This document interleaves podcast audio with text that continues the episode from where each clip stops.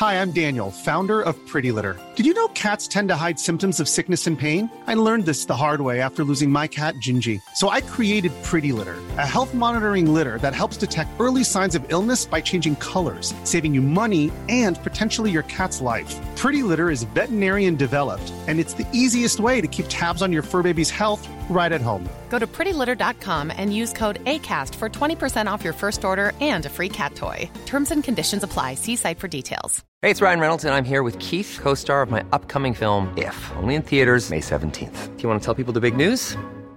All right, I'll do it. Sign up now and you'll get unlimited for $15 a month in six months of Paramount Plus Essential Plan on us. Mintmobile.com slash switch. Upfront payment of $45 equivalent to $15 per month. Unlimited over 40 gigabytes per month. Face lower speeds. Videos at 480p. Active Mint customers by 531.24 get six months of Paramount Plus Essential Plan. Auto renews after six months. Offer ends May 31st, 2024. Separate Paramount Plus registration required. Terms and conditions apply if rated PG.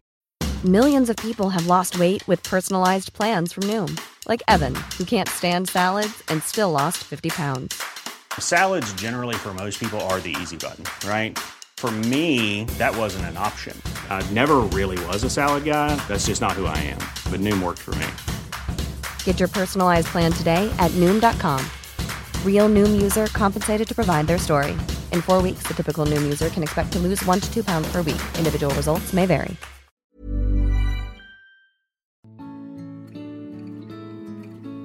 Välkomna tillbaka till podden Utan dig med mig Emelie. Och mig, Alexandra.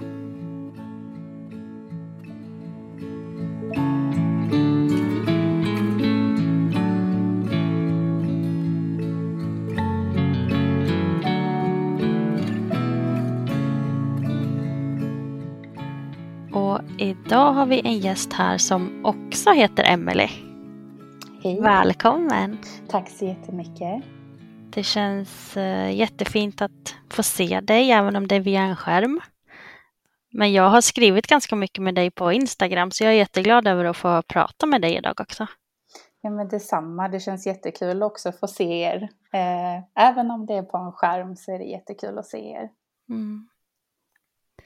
Och ja, vi har ju bjudit in dig till podden här för att du ska få berätta om eran dotter Tyra. Mm. Och Tyra dog i magen Ja. i graviditetsvecka 30 på Ja. grund av ett teratom. Stämmer. Eh, Men vi lämnar över till dig, Emelie, och så flikar vi in med frågor. Eh, ja, eh, kan jag ta lite lätt från början. Eh, vi fick reda på, jag och min man Filip, att vi väntade vårt första barn i september. Eh, graviditeten var normal utifrån vad jag vet. Det var ju min första graviditet så jag har inte så mycket att jämföra med. Men alla, alltså alla provsvar, allting såg okej ut och det rullade på som vanligt. Eh, vi gjorde ett rutinultraljud. Eh, allting såg jättefint ut där och vi fick reda på att det var en flicka vi väntade. Eh, både jag och min man var helt säkra på att det var en pojke så att när min syster hade ordnat ett gender reveal så stod vi bara chockade och kollade på det rosa konfettit för vi förstod inte, tänkte de har köpt fel. Men det var en liten flicka i alla fall. Eh, jag mådde bra och det var inga konstigheter där. Tiden gick och jag och min man vi eh, pratade om ifall vi skulle boka ett 3D-ultraljud för en väninna till oss hade berättat att ja, men det är så roligt att ha de bilderna och det är lite speciellt. Och så tänkte vi att ja, men det kanske vi ska göra. Så vi bokade tid för 3D-ultraljud eh, på en privat klinik när jag var i vecka 28. Eh, och detta var då den 24 februari. Eh, inför det här så, jag vet inte, jag hade någon slags ja, men någon oroskänsla i kroppen. Jag kunde inte säga vad. Jag hade haft en tid att jag var rädd för att någonting skulle alltså, hända eller gå fel. Men så tänkte jag att ja, men det är kanske den här typiska graviditetsoron man har hört talas om och ja, jag tänkte inte mer på det. Och sen på vägen till det här ultraljudet så frågade jag min man så, ja men hur känner du och eh, ja, är du nervös? Och ja, han var också nervös men tänkte inte mer på det. Och vi kommer in i rummet och hon börjar med ultraljudet och där ser vi vår lilla tjej, en liten tjockis, såg hon ut att vara. Tyckte hon var jättesöt, jättegullig. Och sen helt plötsligt så börjar den här eh, ultraljudsteknikern att fråga om rutinultraljudet. Eh, om vi hade några avvikelser. Och då började jag så här, nej det har vi inte haft. Och då kom någon oro och tänkte, vad är det här liksom? Men sen sa hon inte mer och hon fortsatte och berättade liksom vad vi såg. Och sen började hon fråga om jag hade tyckt att min mage var stor. Och då sa jag att nej, alltså det här är ju min första graviditet så att nej. Och så tänkte jag att jag är ju i slutet av graviditeten så att ska man inte vara stor då, tänkte jag. Och då förstod jag att det var alldeles för mycket kontrollfrågor eh, för att det här skulle vara som ett normalt ultraljud. Och hon var tyst ganska länge och fortsatte. Och sen till slut så säger hon att eh, jag tycker att hennes hjärta är förskjutet lite bakåt. Och då frågar jag okej, okay, menar du att det är något hjärtfel eller vad menar du? Nej, det ser ut som att det är ett diafragmabrock. Och där och då så tänkte jag, alltså jag visste inte vad det var eller jag, jag kopplade ingenting. Och så sa hon att ja, men vi går in till min kollega, hon har en bättre maskin, så får vi se. Och vi går in till kollegan. Och hon gör ett ultraljud, ställer samma frågor om rutinultraljud, var det några avvikelser? Och jag svarar nej, det var det inte, det var fullt normalt, inga konstigheter. Och sen säger hon att hon bekräftar att det ser ut som att vår dotter då har ett diafragmabrock. Och detta innebär att vi eh, kommer att få gå hos specialistmödravård. Jag kommer att förlösas med kejsarsnitt därför att man kommer behöva operera henne omgående efter förlossning. Och all den här informationen får vi liksom där, på stående fot. Och det var så mycket att ta in. Och sen säger den här ultraljudsteknikern också, eh, läs inte på internet eh, för det finns så hemska historier. Eh, Okej, okay, tänker jag, jag är fortfarande i chock. Jag eh, har knappt hunnit ta in någonting. Men eh, vi får i alla fall en kallelse till kvinnokliniken här i Malmö eh, för att en läkare på specialistmödravården skulle eh, sätta den fastställda diagnosen. Eh, och det, detta var ju på torsdagen, så det var ju några dagar där, där man liksom kastades mellan hopp och förtvivlan. Vad innebär detta? Och självklart googlade vi. Eh, för jag, jag behöver veta, jag behöver förbereda mig. Så jag googlade eh, och det fanns ju både positiva och negativa svar där. Men jag hade ett lite mer hum om vad detta kan innebära. Eh, måndagen kom Eh, jag gick upp på morgonen. Vi skulle göra ett ultraljud på eftermiddagen denna måndagen. Men när jag reser mig så börjar det rinna. Och jag tänker att oj, jag kissar på mig. Så jag springer till toaletten men känner att nej men vänta nu, det här, jag kan ju inte kissa på mig. Och då började jag tänka, var det här vatten? Har mitt vatten gått? Eh, så att jag ringer till förlossningen här i Malmö och rådfrågar. Och då frågar de, eh, har du känt ditt barn? Och då sa jag att lite diffust, men jag har också moderkakan i framvägg. Så att det är inget ovanligt att jag inte känner henne så mycket. Men vi får komma in för kontroll. Eh, så vi åker in. Och det enda jag har i min tanke är inte diafragmabrock och för tidig födsel. Det är inte bra. Eh, vi kommer in, de gör en undersökning och ja, jag har för tidig vattenavgång. Men jag har inga sammandragningar, inga tecken på att en förlossning har startat. Så att utifrån det perspektivet så var allting lugnt. Jag får medicin för att förbereda hennes lungor om ifall att hon skulle komma. Och vi får vänta där i väntan på att vi skulle göra det här ultraljudet hos läkaren. Men under tiden så kommer man fram till att nej, ni flyttas över till Lund därför att det är där alla barnkirurger finns. Så om hon skulle förlösas nu så kan de eh, hantera situationen. Så att vi flyttas över till Lund och jag blir inlagd där. Vi träffar då en läkare Eh, i Lund som gör det här ultraljudet. Och hennes preliminära diagnos blir att vår dotter har ett högersidigt diafragmabrock. Det mest vanligaste är tydligen ett vänstersidigt. Så det enda vi tänkte var att okej, okay, nu får vi en ännu mer ovanlig diagnos med att det är högersidigt. Men vi fick träffa läkare och de förklarade att hon kommer opereras när hon föds, men eftersom du inte har några sammandragningar, förlossningen har inte startat, så är det goda förutsättningar att hon kan stanna ett tag till. Så det var det som var målet, låt henne stanna i magen. Så när vi blev inlagda eh, så var det ju först väldigt oroligt. Det var ju fortfarande corona, men det var ju inte så pass intensivt då. Så att jag ville ju jättegärna att min man Filip skulle få stanna för att jag var så skärrad och i chock och även han. Så att vi behövde ju varandra eftersom vi inte visste vad som skulle hända. Så de första dagarna så kastades vi eh, fram och tillbaka att han får stanna, han får inte stanna, han får stanna. Eh, sen var det en läkare som liksom sa ifrån att han måste stanna för att de har fått alldeles för mycket negativa besked på en sån kort tid att de behöver varandra. Eh, så till slut så fick ju han stanna, vilket var en enorm trygghet för mig. Så att under min första vecka när jag var inlagd så gjorde man ju kontroller för man ville ju utreda varför har vattnet gått.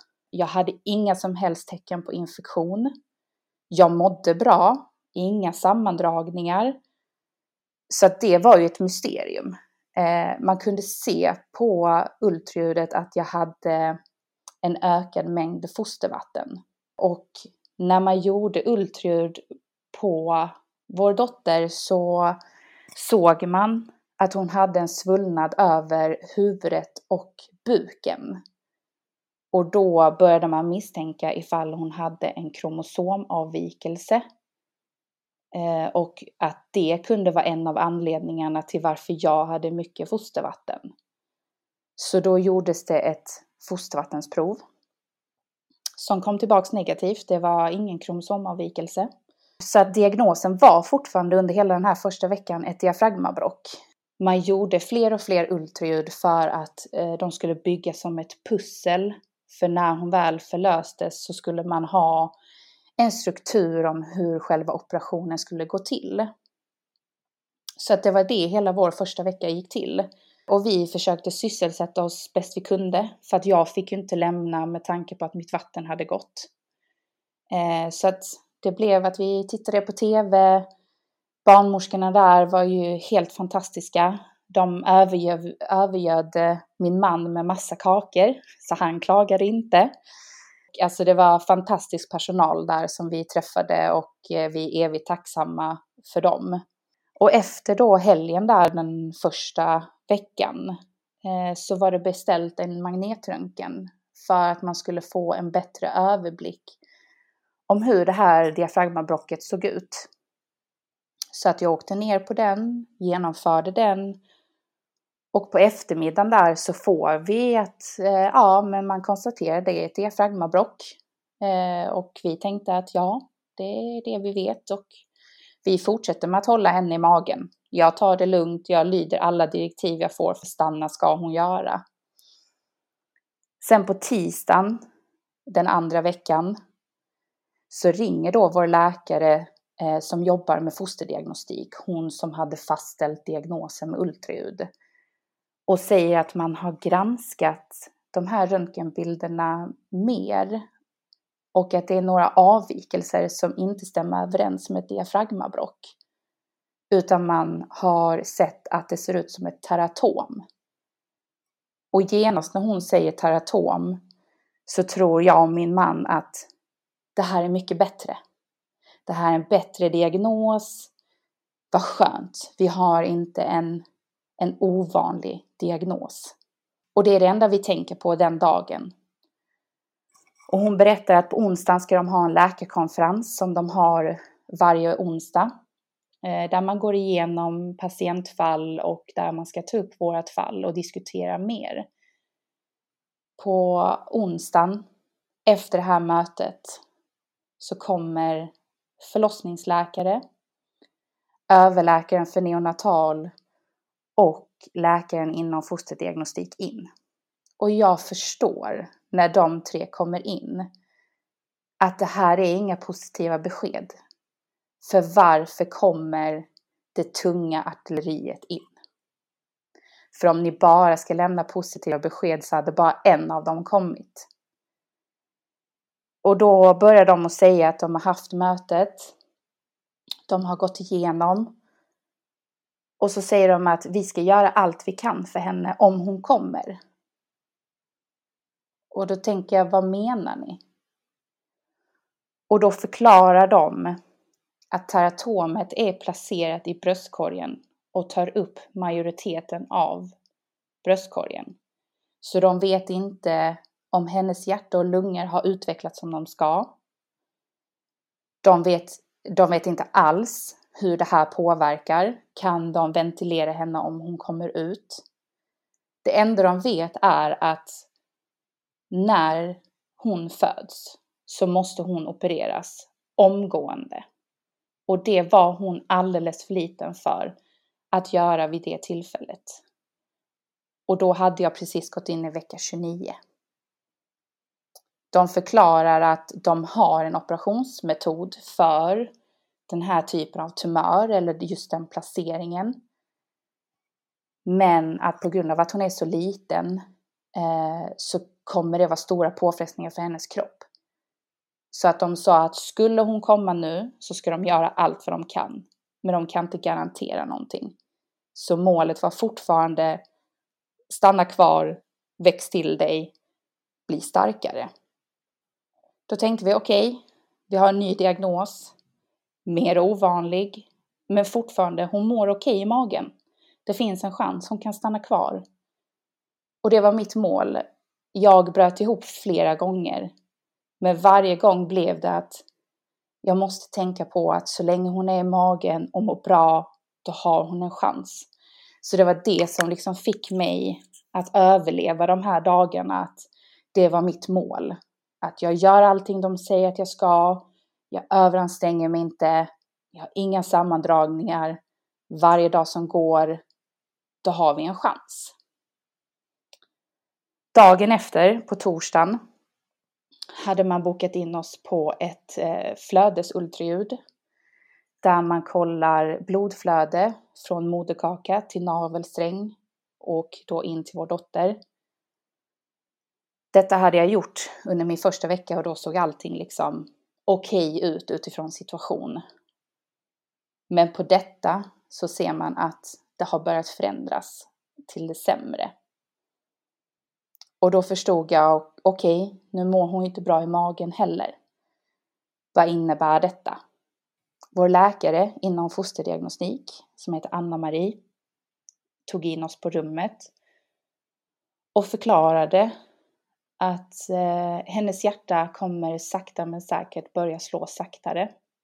Så de sa till oss att när de gör de här kontrollerna så kommer ni att märka att hjärtljuden blir svagare och svagare eh, och att hon kommer somna in. Och först förstod jag inte vad hon menar. Vad, vad då somna in? Kommer hon gå bort? Men gör någonting då. Ta ut henne.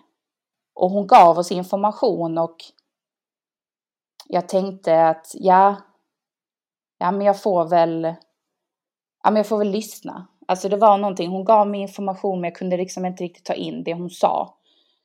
Och sen gick vi ner där på rummet. Vi började söka på det. Började söka på vad är teratom? Eh, är det här vanligt? Och då fick vi upp att det var ju extremt ovanligt.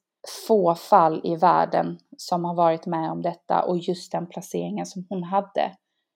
Men det hade funnits fall i USA där man hade kunnat operera och eh, där barnen hade överlevt och, och så. Och då då var det precis som att en, en modersinstinkt gick in i mig och jag tänkte, men man kan rädda barn som föds i vecka 24-25. Varför kan man inte rädda vår dotter? Och då kände jag, nej, helgen är på ingång, då kommer helgpersonal, det är ingen som kommer kunna svara på mina frågor och nej, jag måste liksom stå på mig här nu, jag måste kalla in alla och sätta ner foten. Jag blev verkligen en, en mamma björn. Och direkt på morgonen när morgonpersonalen kom in så sa jag att jag vill träffa den här och den här och den här läkaren och det måste ske idag. Det spelar ingen roll om de är upptagna. Vi ska träffa dem idag. Jag måste prata med dem idag. För att jag kan inte låta helgen gå. För att någonting kommer hända och då är det för sent. Och vi fick träffa all personal. Eh, och vi sa det här, ja men i Stockholm har man ju kunnat göra en exitoperation. Och det är när man gör liksom ett halvt kejsarsnitt där barnet fortfarande är ihopkopplad med navelsträngen och så utför man operationen och sen så slutför man det. Och så sa vi, i USA har man kunnat göra detta och detta. Varför säger ni bara stopp? Varför gör ni ingenting för vår dotter? Och istället för att bara vara nonchalanta och trycka ner oss så frågar de, vad är det för artiklar ni har hittat? Var har ni sett det? Ja, men skicka den till mig så ska jag läsa. De lyssnade på oss och de tog till sig av informationen. Eh, och då berättade de också att ja, vi hade tänkt att skicka dig till USA, till Philadelphia, där man har gjort just den här typen av eh, operationer med foster i magen. Men på grund av att ditt vatten har gått så kan man inte genomföra det på dig därför att det är ren livsfara. Så att de hade redan tänkt på den möjligheten, även om det inte var några garantier att de hade kunnat hjälpa oss, men det var ett alternativ. Eh, för Anna-Marie, vår läkare inom fosterdiagnostik, hon har jobbat med detta i över 30 år och har aldrig sett ett fall som vårat. Och hon tog kontakt med en kollega i Köpenhamn. Hon har jobbat minst lika länge och hade sett ett fall. Med samma diagnos landade i att det är alldeles för stora risker. Och som det ser ut i dagsläget så finns det ingen metod för att hjälpa oss. Och då är det en läkare på neonatal som berättar för oss att om vi tar ut er dotter och genomför den här operationen så är det inte frågan om om, utan hon kommer att få massiva inre blödningar. För att den här proceduren är så pass omfattande för kroppen. Och om vi lyckas stoppa det så kan vi inte garantera ett värdigt liv. Och vi kan heller inte garantera att vi kan ge henne syresättning när vi tar ut henne. För att kunna ventilera henne så måste lungorna kunna expandera. Och det kan de inte så som tumören sitter. Och då förstod jag att okej, okay, det handlar inte om att de har gett upp. Det handlar inte om att de inte har kämpat för henne. Utan det här med att de sa till oss att låta henne somna i magen. Det var det mest humana för henne. Med tanke på att de inte kunde garantera att ge henne syresättning när hon hade förlöst. Och då tänkte jag för mig själv att om hon kommer ut, då kanske hon kvävs till döds och får dödsångest det var då det trillade ner för mig och min man att okej, okay, det här är slutet. Det finns inte någonting mer att göra för vår dotter. Så vi går tillbaks till vårt rum. Vi är helt förtvivlade. Jag tänker direkt att hur ska jag någonsin överleva detta? Hur ska jag någonsin kunna förlösa mitt döda barn? det är inte möjligt. Och då fanns ju en underbar kvinna som jobbar på BB-avdelningen i Lund som heter Linda. Och hon kommer in och berättar att hon har förlorat en av sina tvillingar. Och berättar en väldigt personlig historia för oss. Och där och då kände jag att den här människan är så sprudlandes glad och är ren och skär lycka rakt igenom. Hon har gått igenom detta. Då måste det vara möjligt. Man kan överleva. Så mitt i den här liksom förtvivlan så får jag ändå en historia om att veta att jag inte är ensam. Det finns andra som har varit med om detta. Det kanske går. Vår läkare Anna-Marie kommer in och jag frågar henne hur lång tid kommer det ta? För att veta att ditt barn kommer gå bort i din mage är en väldigt svår känsla att förklara. Du vill inte att det ska hända samtidigt som du är extremt obekväm i din egen kropp. Du kan inte styra över någonting. Du vet att det ska hända. Det är så många känslor på en och samma gång. Eh, så man kanske tänker så, hur kan man fråga hur snabbt det ska gå? Men samtidigt behövde jag veta, ska jag gå i veckor, dagar, timmar? Vad är det det handlar om? Och det handlade om kontrollen. Att jag ville försöka bevara någon typ av kontroll. Och då berättar hon för oss att det kan ta dagar, men oftast när det handlar om att foster dör i magen så går det relativt snabbt. Och detta var på fredagen. På lördag morgonen så kommer man in och gör den sedvanliga CTG-undersökningen. Och de säger att oj, vi får in din puls. Och då säger jag nej, det får ni inte. Eh, det är Tyras puls. Och jag och Filip hade bestämt på fredagskvällen att hon ska heta Tyra. Det var ett av namnen som vi hade på listan. Men Filip började söka på vad betyder Tyra? Vad betyder namnet? Och när vi fick reda på att det betydde åska och dunder så blev vi så fulla i skratt. För hon var ett åska och dunder. Hon var bestämd. Allt skulle göras på hennes premisser. Jag visar mig när jag vill. Ni kan glömma att få bra värden på CTG om inte jag vill. Så det var helt efter hennes premisser. Och när vi såg det så sa vi, det här är Tyra. Detta är vår dotter, utan tvekan. Så att när de hade gjort den här eh, CTG-undersökningen på lördagen eh, så förstod jag att det är inte långt kvar med tanke på att det var sån avsevärd skillnad i hjärtslagen från fredag till lördag. Vi får permission att åka hem. Så vi åker hem. Eh, min familj, min mamma, min syster, min svåger, Philips pappa kommer hit. Vi umgås här hemma. Vi äter mat. Och bara liksom försöker njuta av tiden tillsammans.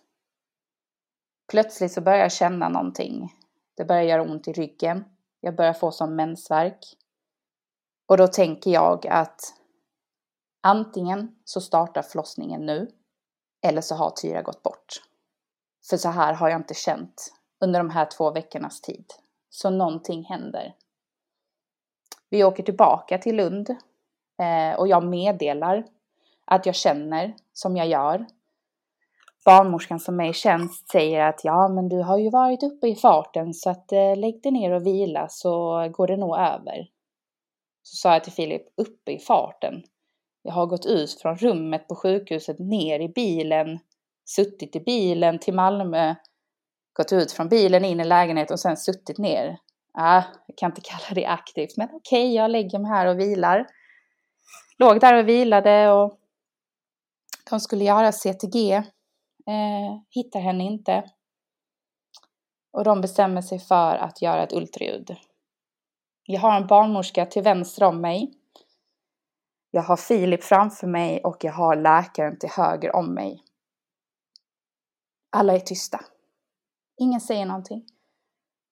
Och efter en stund så säger jag, kan någon snälla säga någonting till mig? För jag förstod. Och då säger läkaren att tyvärr har hon somnat in.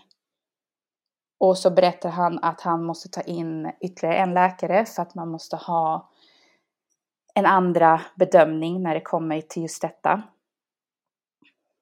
Och det kommer in en läkare, han gör ultraljud. Han bekräftar att Tyra har somnat in. Och sen händer någonting som jag aldrig trodde att jag var kapabel till att göra. Men den här andra läkaren säger till oss Vad vill ni göra nu? Varpå jag frågar Ja, vad är det som ska hända? Jag har ju hört att jag ska sättas igång när detta händer. Ja, ja, men eh, jag ser ju på dig att eh, det är ju inte du, eh, du är inte där än. Så om ni vill åka hem så går det bra. Så sa jag, men åka hem? Jag har ju fått höra att den svullnad som Tyra hade kunde återspeglas på mig. Så att de besvär med hjärtan som hon hade kunde jag få. Alltså ett så kallat spegelsyndrom. Det är ju därför jag är inlagd. Är det så lämpligt för mig att åka hem då? Nej, men det gör ni som ni själva vill. Okej, okay, men så sa jag okej, okay, eh, men hur stor är chansen att förlossningen kommer starta inom kort och så? Nej, men det ser jag på det att det kommer inte göra. Och där blev jag så här, nej men alltså snälla, vad menar du med att det ser jag på dig? Hur kan du se det på mig? Har du ens läst min journal? Vet du varför jag är inlagd? Och jag sa det att du kan gå härifrån för jag har inget som helst förtroende för dig. Jag vill veta vad som är mitt nästa steg. Vad innebär det för mig? Och vad kommer hända? Och du kan inte ge det till mig så att jag vill prata med någon annan. Barnmorskan som jag hade på min vänstra sida, man ser på henne att hon gör en gest typ gå ut, gå ut, gå ut. Liksom, du har förlorat, gå ut. Och han går ut och barnmorskan säger, ja jag ber om ursäkt, han ska ju absolut inte göra så. Och jag bara, nej. Och då, alltså jag, har, jag är inte ledsen, jag är ingenting, jag är fly förbannad. Och han kommer in, ställer sig nervöst mot dörren och säger att ja, tyvärr hittar jag ingen annan här, eh, men eh, skulle jag kunna få förklara? Så sa jag, du kan förklara vad som händer här och nu. Men jag kommer stanna och jag kommer inte åka hem. Men jag vill prata med någon annan läkare som kan ge mig mer information och det kommer inte vara från dig. Nej, säger han, går det bra att jag förklarar vad du kommer få för tabletter ikväll? Så jag, ja, det, det kan du få göra. Men så sa jag att, får jag ge dig lite konstruktiv kritik? Absolut, säger han. Så sa jag, nästa gång när du går in till en patient så kan det vara bra att du kanske kontrollerar varför den här patienten är inlagd. Och har du inte tid med det, så var lite lyhörd mot din patient. För att hon om någon är ju medveten om varför hon är inlagd. Jag ifrågasätter inte din kompetens eller din kunskap. Men man får inte vara så här nonchalant när man kommer in till en patient och bara liksom ignorera det faktum varför hon är här. Och då bad han ju om ursäkt och förstod att nej, han hade gjort fel. Men bara där kom också sån instinkt att jag bara måste morra av mig. Det här är inte okej. Okay. Du bemöter inte mig på det här sättet. Eh, och sen så fick jag då mediciner för att starta förlossningen. Eh, jag ligger kvar på BB till söndagen jag tänker hela tiden hur ska jag kunna alltså, genomföra det här? Andra som genomgår en förlossning och när det är tufft och det är tungt och det gör ont så har de en motivation att snart får jag träffa mitt barn. Men mitt barn kommer inte leva. Hur ska jag liksom kunna pusha mig själv? Men jag fick till mig att eh, vi kommer pumpa dig med mediciner, du ska inte ha ont och du ska liksom vara väl omhändertagen. Och det var jag. Jag rullas ner på förlossningen på söndag eftermiddagen. Klockan 23 på söndagen så går mitt vatten. Klockan 05.29 på måndagen så föds Tyra stilla. Och det var så konstigt för hon sov. Det var, det var så hon såg ut. Hon var bland det finaste jag har sett, det vackraste jag har sett. Hon var stor. Hon var 45 centimeter lång och vägde 2072 gram. Så att hon var 10 veckor för tidig men var 45 centimeter lång. Ingen kan ta ifrån henne hennes längd, att hon var en stor tjej. Varav jag nu förstår att varför jag hade ont i revbenen ibland, att det var ju ganska trångt för henne. Och vi fick information om att vi fick stanna på förlossningen så länge vi ville. Eh, vi kunde få komma tillbaka dagen efter. Men jag och Filip sa ganska tidigt att vi stannar på förlossningen tillsammans med Tyra så länge som vi känner att det känns rätt.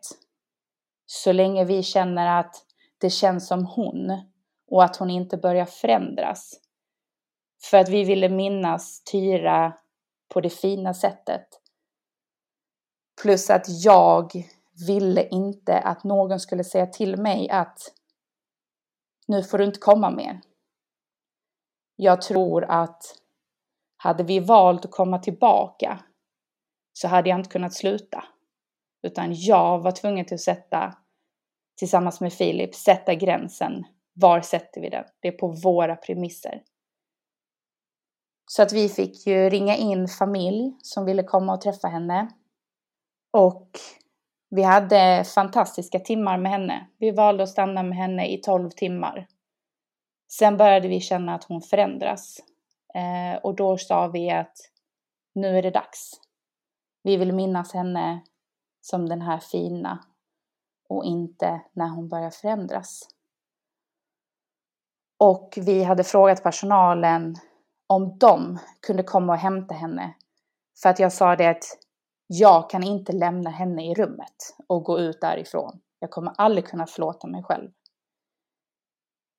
Jag kände mig väldigt glad och tacksam att vi tog det beslutet själva för att då kan jag inte skylla på någon, jag kan inte... Nej, det var vårat beslut. Allting var utifrån vårat beslut och ingen annans. Och även om det här var två fruktansvärda veckor av våra liv så hade vi stunder där vi kunde skratta och vi kunde skoja och det finns väldigt mycket positiva minnen från den här tiden på sjukhuset. Tack vare Filip, min man, tack vare den underbara personalen som var där eh, och all hjälp vi har fått. Det är liksom ett, ett hem för oss, för det var Tyras första hem. Det var där hon föddes, det var där hon stannade. Så det är hennes hem. Och som sagt att jag tänkte att det här kommer jag aldrig klara av. Och jag kände mig som den mest ensammaste i världen att det här händer ju inte andra. För tidigare hade man tänkt att ja, men sådana här saker, det, det händer bara alla andra, det händer inte oss. Men nu när det hände mig så tänkte jag, det händer bara oss. Det finns ingen annan som detta har hänt. Och man kände sig som den mest ensammaste i världen. Men så hittade jag ju också er. Det var nog er eh, Instagram som var det första jag hittade. Och därifrån så har jag hittat fler och fler. Och det var lite min räddning att se att det finns andra. Det finns ett liv efter. Det går. Och sen att mitt största mål var Tyra betyder. Tyra ska vi prata om. Hennes historia är viktig. Och hennes minne måste leva vidare. Det är liksom min kamp för här att hon betyder. Och det gör hon. Ja.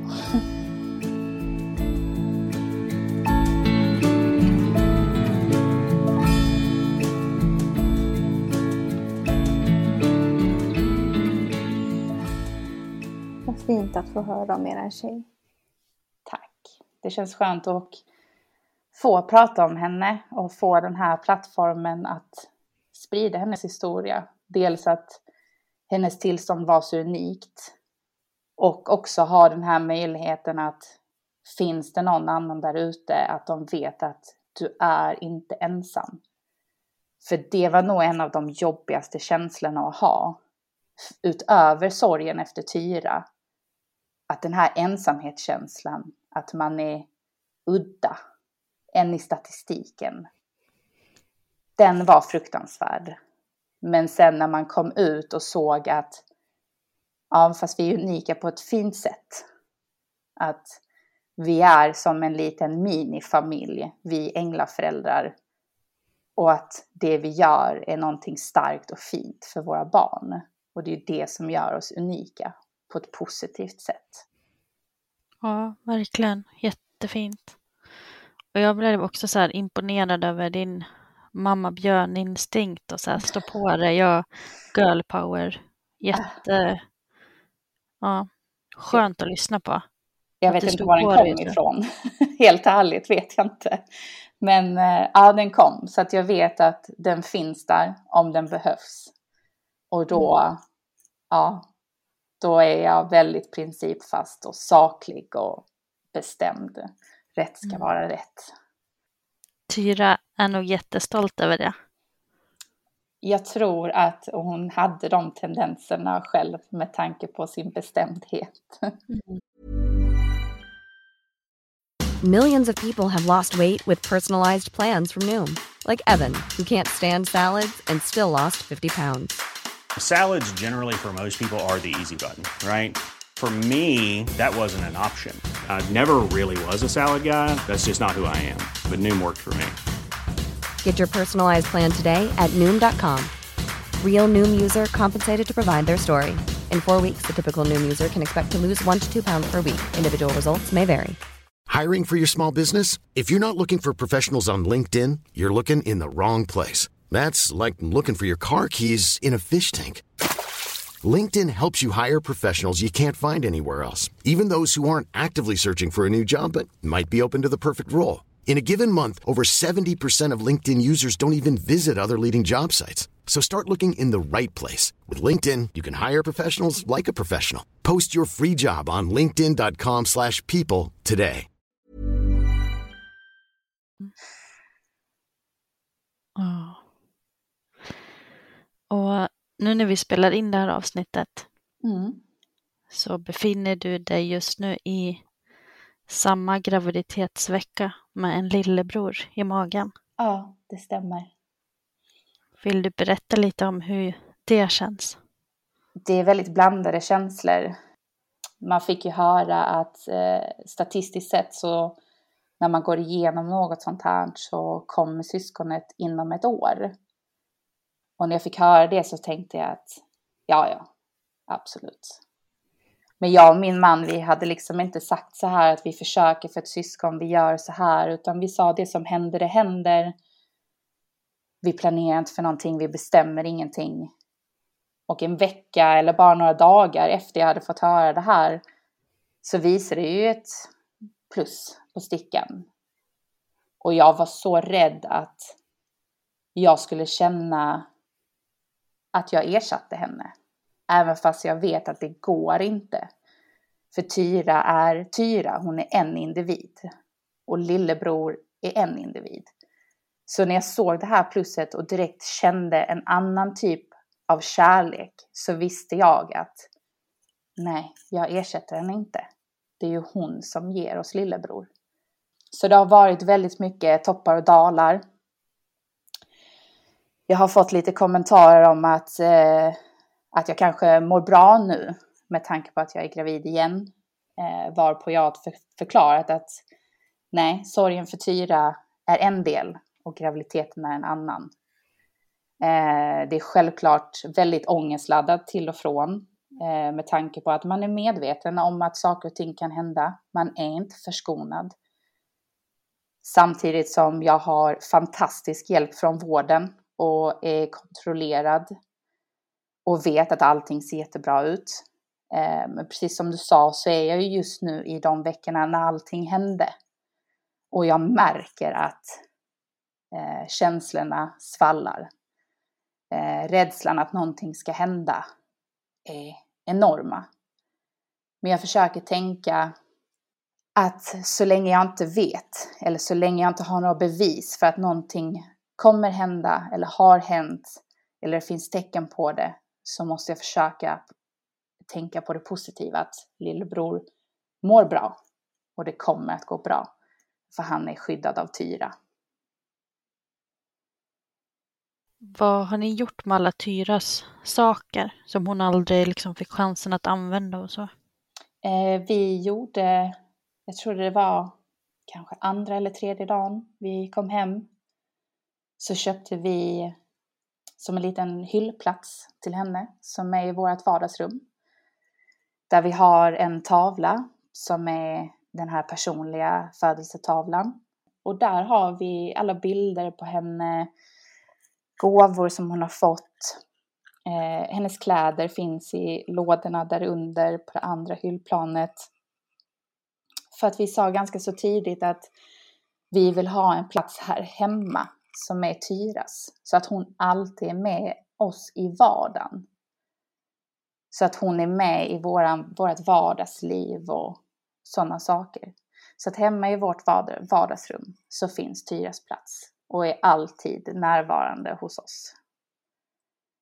Kommer lillebror använda de sakerna när han kommer? Vissa saker kommer han få ärva. Det var ett plagg som vi hade valt som var hennes åka hemkläder. De sa vi att nej, de var lite för känsliga att liksom låta honom ärva. Men absolut att det finns kläder som vi hade köpt till henne som han får ärva. Och det var också en sån sak som jag tänkte från början att nej, men då, nej, det blir fel för då, det var ju hennes saker. Men då sa min barnmorska till mig, men om Tyra hade levt idag, hade inte lillebror fått ärva då? Jo, sa jag. Ja, så sa hon, vad är då skillnaden? Det är naturligt att syskon ärver. Och när hon sa det så förstod jag att ja, det är klart att det är självklart att jag behöver inte göra det så svårare för mig. Jag behöver inte komplicera det. Det är självklart att lillebror ska få ärva. Så att det, det har han och kommer han få göra. Så vi har rensat upp och tvättat upp och det står redo för honom.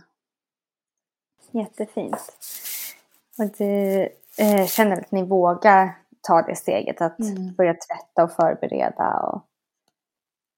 Ja, det var ju... Vi hann ju inte det med Tyra. Alltså vi hann ju inte förbereda sådana saker. Vi skulle. Det enda var egentligen lite klädesplagg och sånt. Så att det är ju ett nytt steg i, i en graviditet som vi inte har varit med om. Att verkligen förbereda de praktiska sakerna. Eh, så att det känns väldigt stort och nu när man har börjat sova med snuttefilt och sånt så det är en milstolpe som vi inte fick vara med om med Tyra som vi får med lillebror och eh, det går förvånansvärt bra även om det är väldigt mycket toppar och dalar eftersom sorgen fortfarande är så ny. Eh, mm. Men det, det går förvånansvärt bra och när det blir tungt så brukar jag tänka att lillebror är en gåva från Tyra. Han hade inte funnits om det inte var för henne. Och att jag tror att det kommer finnas drag av stora syster i lillebror. Mm. jag tänker också att de kommer ju ha fötts så pass tätt att det inte ens är ett år emellan. Ja, Eh, han är ju beräknad tre veckor innan hennes ettårsdag. Då brukar man väl kalla det för ett ord som inte jag kommer på just nu. Ja. Pseudotvillingar. Precis. Mm. Tror du att ni kommer tänka att de är det och använda det ordet? Kanske. Jag har faktiskt inte tänkt på det förrän ni sa det nu. Eh, så mycket möjligt att eh, ni sådde ett frö där. så att vi kommer tänka på det nu. Mm. Men jag, som sagt, jag tror ju att delar av Tyra kommer finnas i lillebror. Att det kommer ge sken av henne i honom. Och det kanske är också för att de kommer så nära in på varandra. Mm. När är det han är beräknad? Han är beräknad till den 27 februari. Mm. Då har de väl eh, samma stjärntecken också? Ja, det har de. Fiskar. Kommer de ha. Och så mm. kommer de kanske ha samma namnsdag. Ja, det kommer de ha. Om det blir som vi har tänkt så kommer de ha samma namnsdag. Mm. Jag tycker att ni har valt ett väldigt fint namn till lillebror. Jag tycker också det. Eh, och som sagt, när vi fick reda på att vi väntade en lillebror så tänkte jag på det här namnet och kände att ja, men det passar alla typer av personligheter och ja, det är ändå ett släktnamn och så. Och sen när jag såg i kalendern att det är exakt samma dag som Tyra har namnsdag så kände jag att det här måste vara ett tecken från henne. Hon säger till oss att det här är min lillebror. Mm. Fint. Mm. Ja, jag tycker också att det är roligt för Tyra har ju stått med på våra namnlistor. Vi hade mycket gemensamt som vi inte visste. Mm. Jättekul. Ja. Men ni har inte sagt lillebrors namn? Eh, vi har sagt det till vissa, eh, vissa inte. Eh, jag kan nämna det här och det är att han kommer med största sannolikhet att heta Ture. Vi kallar honom Ture i magen, vi känner att det är en Ture. Men ibland så fick jag ett litet bemötande om att man trodde att man hade valt Ture för att det påminner om Tyra. Men då sa jag att det är inte det det handlar om, att det är ett släktnamn, det har en helt annan betydelse. De råkar låta lika, men det är fortfarande två skilda namn, två skilda individer. Så att därför har man varit lite selektiv vem man har valt att berätta namnet för så här. Samtidigt som många är ju så att ja, men ni får vänta och se hur han ser ut. Ja, men jag känner att det här är en Ture. Och vi känner att, eh, som sagt, det är ett namn som passar alla typer av personligheter och är det svårt att tänka att han skulle heta någonting annat, oavsett hur han ser ut. Mm. Vad betyder Ture? Ture betyder kämpe. Mm. Det var också någonting som min man Filip var väldigt så inför när det kom till namn, att han ville göra samma som med Tyra, att se namnets betydelse. För det var så det blev Tyra. Och vi hade lite namn sen innan. Men när vi kom fram till Ture och såg att det betydde kämpe så sa han direkt att ja, det här är han. Mm. Jättefint. Ja. Mm. Men nu när vi spelar in också så mm. är det ju strax före jul. Men ja. avsnittet kommer släppas efter jul. Men jag tänker att vi är ju såklart lite nyfikna på hur, hur det känns för er, fira jul, men en bebis i magen och en i himlen. Mm. Och om det är så att ni gör någonting speciellt för att Tyra är delaktig under högtider och så. Ja, alltså eh, vi har ju varit väldigt bortskämda eh, med vad det gäller till min familj. För de är extremt duktiga på att inkludera Tyra, prata om henne. Och just nu när det kom till julen så hade min syster gjort en julkula med Tyras bild i. Så att hon hänger ju i granen och jag ser henne varje dag i granen. Men bara det att hon tog sig tiden att göra en julkula med hennes bild i. Det är ett sätt att inkludera henne i julen. Eh, sen kommer vi att besöka eh, minneslunden. Eh, för Tyra ligger i minneslunden tillsammans med min pappa. Eh, och det var för att vi valde just det att vi har en minneslund men gör som en plats hemma där vi är. Så att vi kommer ju besöka minneslunden och vi kommer sitta här hemma i hennes lilla hörn och prata med henne. Men det är ju som, som med allting annat, det är väldigt tudelat. Att man gläds åt det nya, åt lillebror som vi har i magen och vad framtiden kommer innebära med honom. Samtidigt som man tänker att okej, okay, Tyra skulle ha varit så här gammal nu, hon skulle ha varit här hos oss nu. Så att julen och alla högtider där familjer samlas, där det blir mer påtagligt att någon saknas, är ju såklart mycket mer känsligare och mycket mer energikrävande. Men det är så viktigt för oss att, att prata om henne, att hon är delaktig. Och när vi då gör det, då känns hon närvarande, även om hon inte är här fysiskt. Så att det vi gör är egentligen, vi tar en dag i taget. Idag kan vara en bra dag, imorgon kan vara en jobbigare dag. Men vi kan inte göra mer än att ta det dag för dag. Och bara försöka göra det bästa av situationen.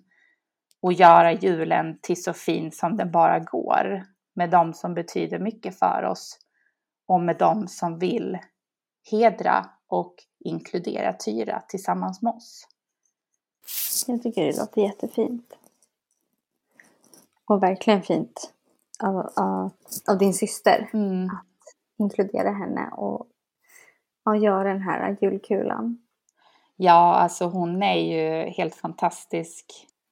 När vi kom hem från eh, förlossningen när Tyra var född så hade hon ju redan fixat en ram med bild eh, på Tyra som var ett hjärta som en siluett runt omkring hennes bild. Redan. Eh, och hon har gjort så otroligt många saker liksom. Det fanns, hon har beställt som ett trähjärta där Tyras namn är ingraverat. Och när man skannar det med telefonen, för det finns som en skanningskod, så spelas en av låtarna som vi hade på Tyras begravning. Och mm. sådana saker som jag kanske inte ens hade tänkt på. Men sådana små saker som betyder så otroligt mycket. Eh, så att hon har verkligen gjort det här lilla extra eh, med små saker att ge oss för att visa att de tänker på Tyra. Och hon och min mamma har ju varsin bild på Tyra och ett litet ljus bredvid sig hemma som står och lyser. Eh, så att det betyder otroligt mycket att de visar sån omtanke och kärlek till henne. Mm. Ja, det förstår jag verkligen att det gör. Mm. Men jag funderar på eh, hur har det varit för dig att träffa andra personer som har eh, små barn, bebisar, Eh, Eh, och framförallt som skulle ha varit kanske i samma ålder som Tyra. Ja, jag var väldigt rädd för det eh, i början. För jag visste inte alls hur jag skulle reagera. Ehm, det har faktiskt gått bra. För att jag har känt mer så här, åh vad skönt att allting gick bra för er. Var tacksam för att ni har ett friskt barn. Var tacksam över att ni inte behöver gå igenom detta. Men snarare liksom mer glädje att här är ett barn som är friskt, här är ett barn som mår bra. Det är klart att det emellanåt, vissa stunder, har känts jobbigt. Att man hör en bebis skrika och man tänker att ja, det hade kunnat vara min bebis. Man ser par som är ute med barnvagnar, att det sved till i hjärtat. Men på det stora hela så kände jag ändå att vara tacksamma, vara glada, för att ni inte var en i statistiken. Att ni slipper gå igenom en av den största smärtan och sorgen en människa någonsin kan uppleva. Samtidigt som jag förstår om jag hade känt annorlunda. Om jag hade tyckt att det var jobbigt, att det har varit påfrestande. Det hade varit en naturlig reaktion det också. Men överlag så har det ändå liksom gått bra och det har inte tagit över känslorna. Utan det var ju mer att jag, jag saknade ju min dotter. Det var henne jag ville ha. Vad skönt ändå att kunna känna så. Ja, faktiskt. Eh, för som sagt, jag var ju väldigt rädd för att jag skulle känna tvärtom. Att, att det skulle liksom begrava mig på något sätt. Eh, samtidigt som jag sa att det hade varit en naturlig reaktion. Men av någon anledning så blev det tvärtom. Att jag kände så att jag men var tacksamma att ni inte behöver uppleva det, att ni har ett friskt barn, att ja, vara glada för det ni har. Men så som jag upplever det nu när jag har pratat med dig och lyssnat på det du säger så känns du som en väldigt eh, ödmjuk och ändå positiv person. Trots allt det här jobbiga som ni har varit med om. Ja. Eh, och det är väldigt eh, befriande att höra. Ja, alltså lång historia kort. Jag förlorade min pappa för snart 15 år sedan eh, i cancer. Så att jag har ju redan upplevt en stor sorg att som 20-åring förlora sin pappa som stod en väldigt nära. Så att jag vet inte om den upplevelsen lite skapade grunden från mig. Att jag visste någonstans inom mig att dag för dag, det kommer gå upp och ner, du kan det här, du kommer överleva. Samtidigt som det här var ju någonting helt annorlunda. Men just som du säger att jag har försökt vara väldigt ödmjuk till situationen. Men sen som jag sa, hade jag inte hittat er och andra som kunde hjälpa mig att se att det fanns ett liv efter detta. Att man kan gå vidare och det går att vara glad. Det, det är okej att vara ledsen och man har upp och ner perioder. Det har ju också hjälpt mig. För då visste jag att jag är inte ensam. Och det är okej att ha en period där det bara känns fruktansvärt. Men det kommer komma en dag som det kommer kännas okej igen. Mm, väldigt, väldigt viktiga ord. Ja, verkligen. Jag tycker du känns som en väldigt klok mamma. Ja, tack snälla.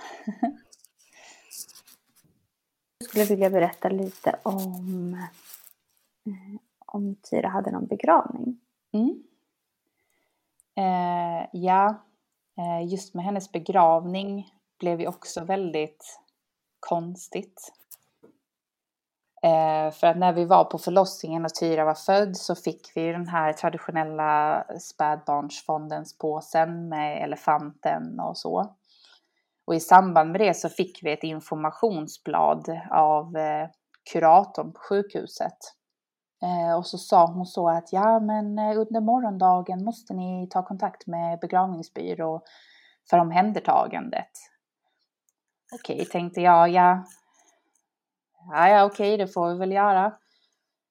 Jag googlade på begravningsbyrå för jag hade ju ingen koll på vem man skulle välja och det här hade inte jag varit med om så att jag hittade en som hade fått jättefina recensioner och tänkte ja, ja men det här passar väl bra. Jag tog kontakt med dem dagen efter Tyra var född. Berättade vad som har hänt. Eh, och då berättade han att eh, jo, jo, men det är inga problem, de tar hand om det. Eh, men om vi ville komma bort för ett möte? Och då tänkte jag att eh, ja, det kan vi väl göra. När vi kommer till detta mötet så är det för att planera hennes begravning. Och jag, jag och Filip blev så ställda och tänkte, va? Hon gick bort igår. Det hände igår. Jag har inte tänkt på musik, blommor, kista, ingenting. Men de här två männen som hade hand om begravningsbyrån var så fantastiska. Den ena hade själv varit med om att förlora ett barn så han visste på ett ungefär liksom hur detta är. Eh, de hjälpte oss med detaljerna. Så samtidigt som man var väldigt överrumplad att sitta här dagen efter jag har förlöst vårt barn som har gått bort så ska jag planera begravningen. Så där hade ju kuratorn eh, inte riktigt förklarat situationen jättebra så att det blev ett missförstånd. Eh, men vi hade hennes begravning eh, cirka två veckor efter hon hade förlösts. Och det är en av de vackraste begravningarna jag har varit på. Och de här två männen på begravningsbyrån gjorde ett sånt fantastiskt jobb. Och jag är så tacksamma att jag av slumpen hittade dem. Eh, prästen var helt fantastisk. Man gjorde en intim liten ceremoni där vi satt som i, ett, i en U-formad kring Tyras kista. Väldigt nära så att det skulle vara intimt. Eh, och hela begravningsceremonin var väldigt fin. Han läste ur en, ur en bok som en annan präst hade skrivit som handlade om ett barn som hade gått bort. Eh, jag kommer inte ihåg om den hette Sommarlandet eller någon, någonting sommar. Där det handlade om att barnen går bara vid sidan av. Medan vi går på den ena vägen så går de vid sidan av och kommer sen till sommarlandet där det är ljust och fint. Så det var en väldigt fin berättelse. Och han sa också själv att det finns inte salmer och sånt som passar för ett barns begravning. Och därför tyckte han att det var mer passande att läsa ur den här boken. Så det var ett utdrag ur den boken. Eh, vi hade valt ut tre låtar som vi tyckte passade till situationen och till Tyra. Och sen valde jag och Filip att läsa upp varsitt brev till Tyra. Och sen fick vi då lägga våra blommor på hennes kista. Och jag var så extremt rädd för begravningen att jag skulle bryta ihop totalt. Och speciellt när jag skulle se kistan. Men istället när jag ser den så tänker jag bara det där var det sötaste jag har sett. Den minsta lilla kista med den minsta lilla eh, kistdekoration jag någonsin har sett. Det skrämde mig inte alls utan jag kände mig mer trygg att det är där hon är, jag vet. Så att med tanke på hur hela begravningssituationen uppkom så är den helt fantastisk och det är ett positivt minne i en sån sorglig situation som vi har. Att allting var så fint och vackert. Att vi hade inte kunnat önska oss något bättre för just henne. Mm. Det lät väldigt fint. Jag tyckte den här boken också lät väldigt, väldigt fin. Ja, den är väldigt fin. Eh, som sagt, någonting sommarlandet kanske. Jag vet att det är någonting sommar och så, men eh, som sagt, la inte direkt på minnet vad den hette. Men eh, ja, den är verkligen jättefin. Och en väldigt fin historia att försöka förklara vad som händer, tänker jag. Mm. Jättefint att ni läste varsitt brev också. Ja, det var ganska tufft med någonting som vi sa att det ville vi göra. Mm. Eh, och det sa också han, ena begravningsentreprenören som själv hade förlorat sitt barn, att jag fattar inte hur ni kunde göra det. Och vi bara, nej, vi vet inte heller, men det var någonting som var viktigt för oss. Mm. Eh, och någonting som också var viktigt för oss. Min syster är ju väldigt, som ni säkerligen har förstått nu, att hon är ju väldigt pysslig. Så hon gjorde en blomsterfjäril Eh, så hon gjorde ju mycket av blommorna till begravningen. Vi hade ett blomsterhjärta som hon gjorde och sen gjorde hon och min systerdotter eh, en blomsterfjäril. Så det var väldigt mycket färger, ljust och fint och sen att det var gjort av oss i familjen så blev det mer personligt att det var skapat just för henne. Mm. Ja, och det där är så viktigt tycker jag också att förmedla vidare till de som lyssnar. Att man faktiskt kan göra mycket själv. Ja. För det känns som att man kanske inte riktigt vet om det. Och jag tycker inte att alla begravningsbyråer är så tydliga med det heller. Nej, och sen så kommer det ju med allting vad det kommer till begravningar, bröllop, så fort det har den titeln så kostar allting jättemycket.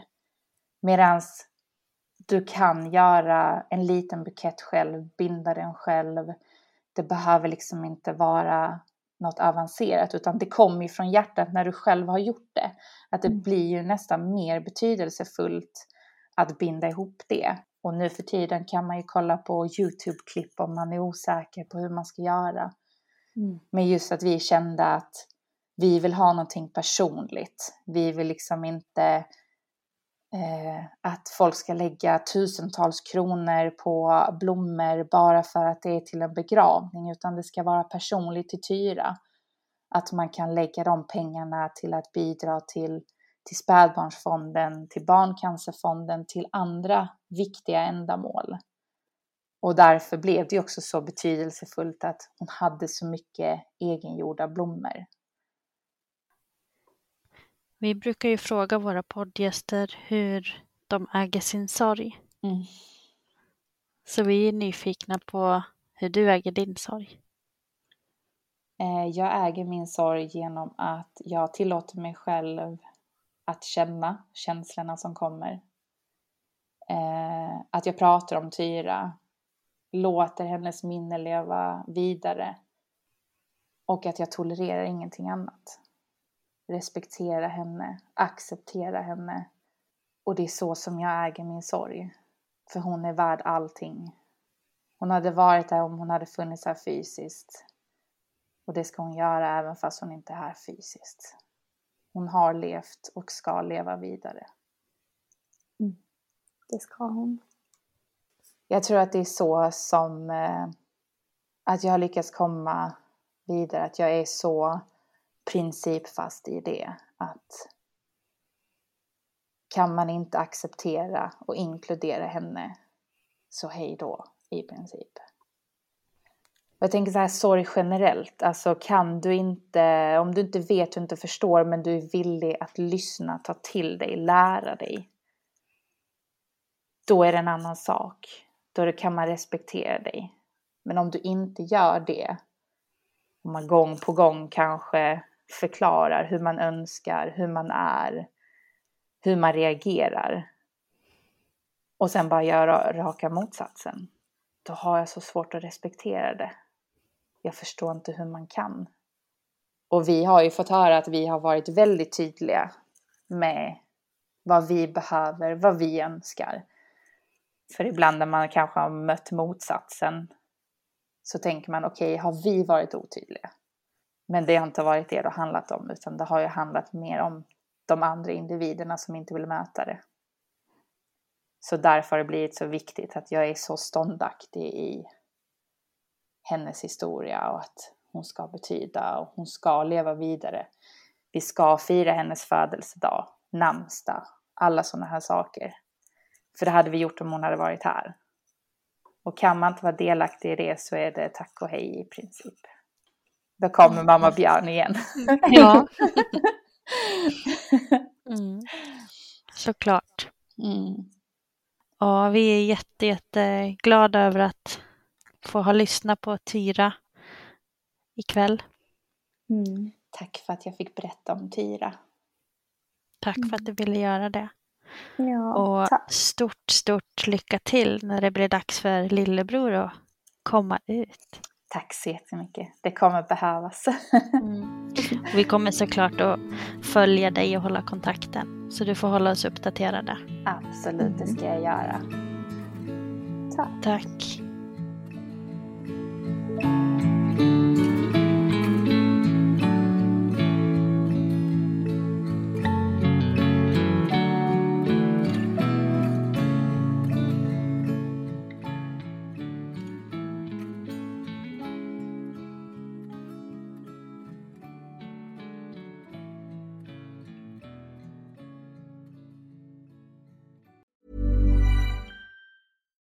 Hi, I'm Daniel, founder of Pretty Litter. Cats and cat owners deserve better than any old fashioned litter. That's why I teamed up with scientists and veterinarians to create Pretty Litter. Its innovative crystal formula has superior odor control and weighs up to 80% less than clay litter. Pretty Litter even monitors health by changing colors to help detect early signs of potential illness. It's the world's smartest kitty litter. Go to prettylitter.com and use code ACAST for 20% off your first order and a free cat toy. Terms and conditions apply. See site for details. Imagine the softest sheets you've ever felt. Now imagine them getting even softer over time. That's what you'll feel with Bowl and Branch's organic cotton sheets. In a recent customer survey, 96% replied that Bowl and Branch sheets get softer with every wash. Start getting your best night's sleep in these sheets that get softer and softer for years to come. Try their sheets with a 30-night guarantee. Plus, get 15% off your first order at bowlandbranch.com. Code BUTTERY. Exclusions apply. See site for details. Hi, I'm Daniel, founder of Pretty Litter. Did you know cats tend to hide symptoms of sickness and pain? I learned this the hard way after losing my cat, Gingy. So I created Pretty Litter, a health monitoring litter that helps detect early signs of illness by changing colors, saving you money and potentially your cat's life. Pretty Litter is veterinarian developed, and it's the easiest way to keep tabs on your fur baby's health right at home. Go to prettylitter.com and use code ACAST for 20% off your first order and a free cat toy. Terms and conditions apply. See site for details.